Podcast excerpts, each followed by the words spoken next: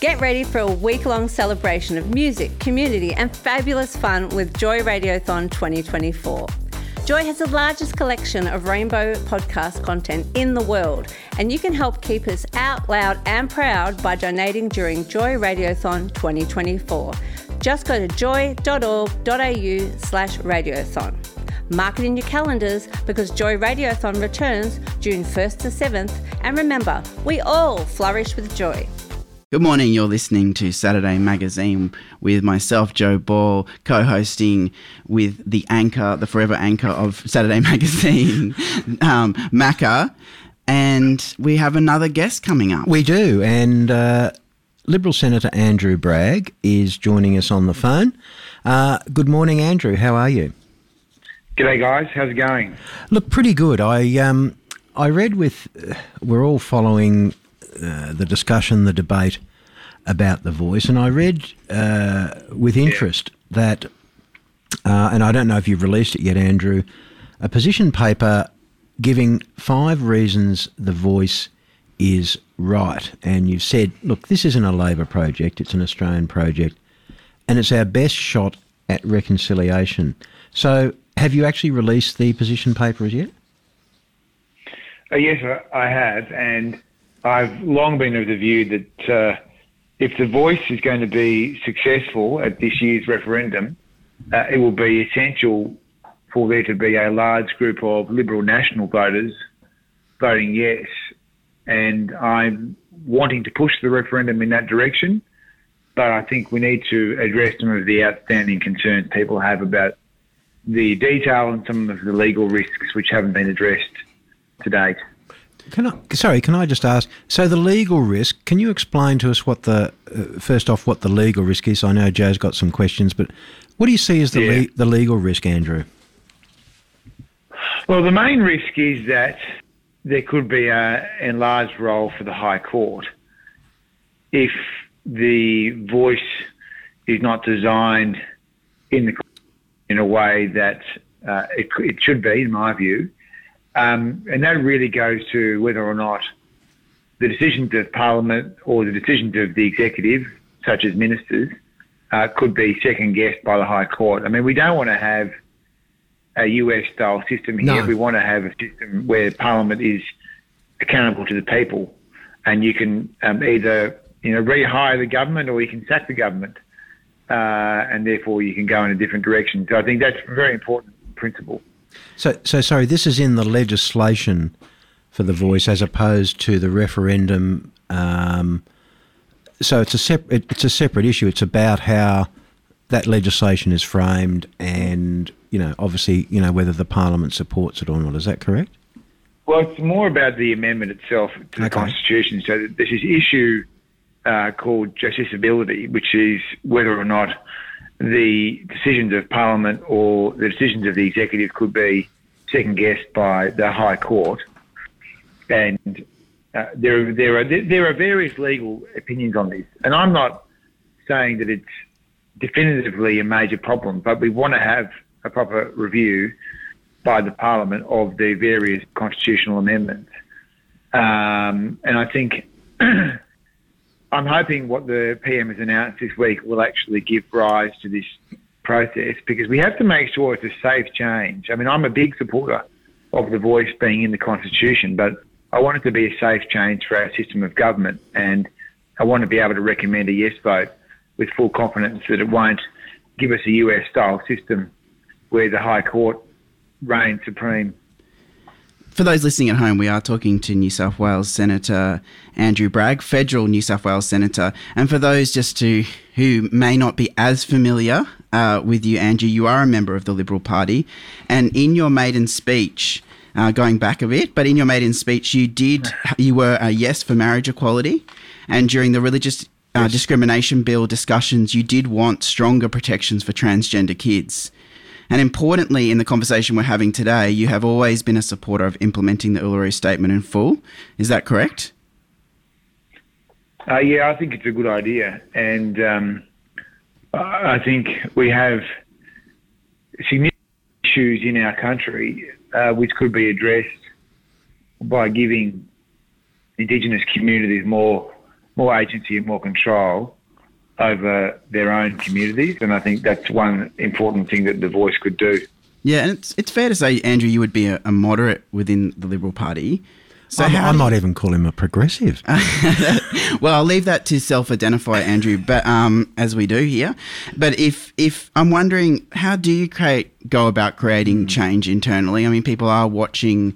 Um, the debates, if you like, and, and Peter Dutton's position on it. Um, but then we do have Ken Wyatt, you know, the first Aboriginal uh, in the previous government, the first Aboriginal uh, minister who was Aboriginal himself, and he's he said yeah. the full details are out there. Ken Wyatt said that. I mean, how do you go about creating change within the party? Well, I mean, I'm not so big on these sort of labels, but certainly the Liberal Party has historically been a broad church, and I think it's important that diversity of views are permitted. I think that's healthy, and I think uh, the Liberal Party, being a great big tent, has actually served Australia very well over the over the long run. So people have different views about the voice. I think there's a lot of misinformation out there about what the voice is and what it isn't. One of the reasons I released the pamphlet during the week was to hit back at some of the misinformation. Ultimately, though, people make up will make up their own minds. Uh, I uh, have been a long time supporter of the concept of the voice, and I'm hoping that the government can clear the way with these last few issues around the legal risks and around the detail, so that you know more more liberals and conservatives are able to support the voice I think you're. Proposed. I think you're absolutely right. People will make up their own mind, but leadership does matter.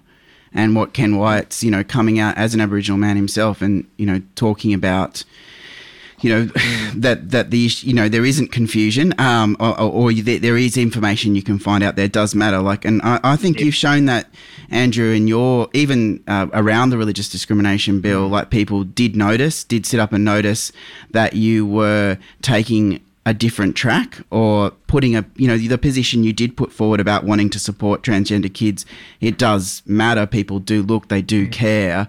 Um, how do you think about yourself as, as a lead as a leader in that way or, or of, of these ideas around the voice around our community lgbtiqa plus communities? Yeah. Well i think it's a very important part of our liberal tradition to protect minority groups. And I think it's a mark of a society how it treats minorities and that's why I've always been very keen to do everything I can to support the LGBTI community because uh, I think that it has at times in the past suffered from uh, being a minority and it has suffered uh, from that. And uh, that's how I see it. I see it as protection and advancement of minority interests. And uh, the Indigenous issues are similar in a way because at only 3% of the population, there's no way that the Indigenous community is going to be able to uh, win something like a referendum, which requires a majority own, yeah. of people and a majority of states. Uh, so you need to have people that are prepared to go in and, and, and bat for this minority group, and it is a minority group. Uh, and so that's how I see it philosophically. I mean, we're all we're all Australian, and I think you've got to have a broader view about the community and community cohesion. But I, I think uh, in in in some ways, uh, the, as I say, the protection of minority groups and how they're treated in society is actually a mark of of how good our country is. I wanted to. Uh, I want to. Um, I'm sure there's some interesting discussions in, in the party room, Andrew. Um, I, I wanted to ask. Uh, look, I think this is a really, you know, uh, you know, I acknowledge and admire the fact that you you know you're you're you know you're publicly coming out and supporting this. It's not always it's not always easy, and it is with some provisos. I accept that. It's great to have the discussion. Um, and in fact, mm. next week we have uh, Greg Craven on from the Centre for Independent Studies, who's putting a conservative, you know, he's saying you know a conservative view on the voice, and yeah. we had a colleague of his on a week or so ago. Sorry, I um, I I, for, I forgot his name, but I wanted to ask you. There's a new numbers dynamic in the Senate now, with Lydia Thorpe uh, jumping off the Greens bus and sitting next to Pauline Hanson, which I can't imagine how that's going. But um, so the government previously needed all the Greens votes plus one crossbencher. Now they still need all the Greens votes to pass legislation, but two crossbenchers.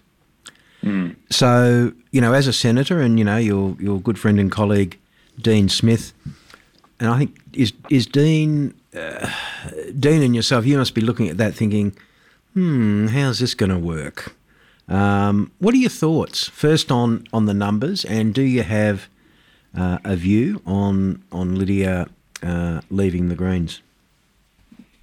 Well, it changes the dynamics quite a lot because it means that we, as the opposition in the Senate, can now band together with all the crossbenchers, mm. uh, except for the Labor Party and the Greens, and stop things from happening. So we can block block legislation. We can also um, disallow Instrument, government regulation. Instruments, yeah. And in fact, yeah. So in fact, this week on Thursday we had a massive win when, when we were able to knock off a regulation the government had made. So the Labor Party had made a regulation which allowed the super funds to cover up the donations they were making to unions. Um, I'll let you work out why that was a priority for them. But I mean, that was that was um, a big cover up of, of information that superannuation fund members should be able to see. I mean, it's a compulsory system. Yeah, it's their money. Therefore, you, it's their money. Yeah, so you, therefore, you, yeah, so therefore you think that you let you let let the punters see um, where their money's going, particularly if it's being sent off to a union or a bank. Uh, and so we were able to, to stop that, and now we've, we've, we've been able to revert back to the regulation we made uh, under a Liberal government, which requires full transparency. Um, and so that's just one indication already that uh, there's an immediate change in the Senate because uh, we were able to do that only on the second day that Lydia sat as an independent. Now, um, look, I think it just it makes it's going to make it harder for the government, but it's also going to make the whole system more accountable. Uh, so I think it's good that governments generally don't control the Senate. Uh, there's been a lot of things that have been stopped, bad things stopped, and uh, more review undertaken because of, of, the fact that the government doesn't control it. So look, it just I think it just is about the accountability in the system, and it gives us more opportunities to hold the government to account. I mean, it's interesting you bring that up because, of course, it was the religious discrimination that bill that was stopped in the parliament, not because yeah. there was a mixed parliament, but because members of yeah. your own party yep. uh, crossed the floor. Uh, not yourself, but other people crossed the floor. And, yeah. um, you know, for a lot of people, particularly uh, people thinking about equality in schools and protecting children, LGBTI ch- children from discrimination, that was a huge win to see some of your colleagues um, cross the floor. Of course, that is he is you know that some of those people have gone now they lost their seats to teals. I mean what do you think that means for the party? If you, you know some of those people who are more progressive on these issues you know they they're no well, longer there. well i mean the, the, the senate was actually where that that bill died um, because uh, some of us indicated that we would not be prepared to support it and that's why the bill stopped uh, so uh, that was that was on that bill. But um, look, I think look, you know, if they had wanted a an orthodox anti-discrimination bill for people of faith, they could have had that. Yeah. But they wanted to uh, have all this other stuff. I mean, they really. I mean, if they if they'd wanted the shield, they could have had the shield, but they wanted the sword, and uh, there was enough of us in the in the Senate uh, and the House weren't prepared to that, give them that. That, that didn't like swords. Um, Unfortunately, Andrew, we're out of time. Um, I will be in touch with you. Also, we'd love to have another chat with you again. Uh, it's it's you know it's it's great to have this chat, and uh, so I appreciate. Well, I'm sorry we are out of time. We we've got to go to the news. No worries. Well, nice, nice to speak to you. And, and thanks so much for your time, Andrew. We really appreciate it. Thank you, Senator Andrew. Andrew Bragg, Liberal Senator from New South Wales. Saturday Magazine with Macca and Joe. This podcast was produced by Joy Media. You can support Joy's diverse sound and diverse community this June by donating to Joy Radiothon 2024. Go to joy.org.au slash radiothon. And remember, we all flourish with joy.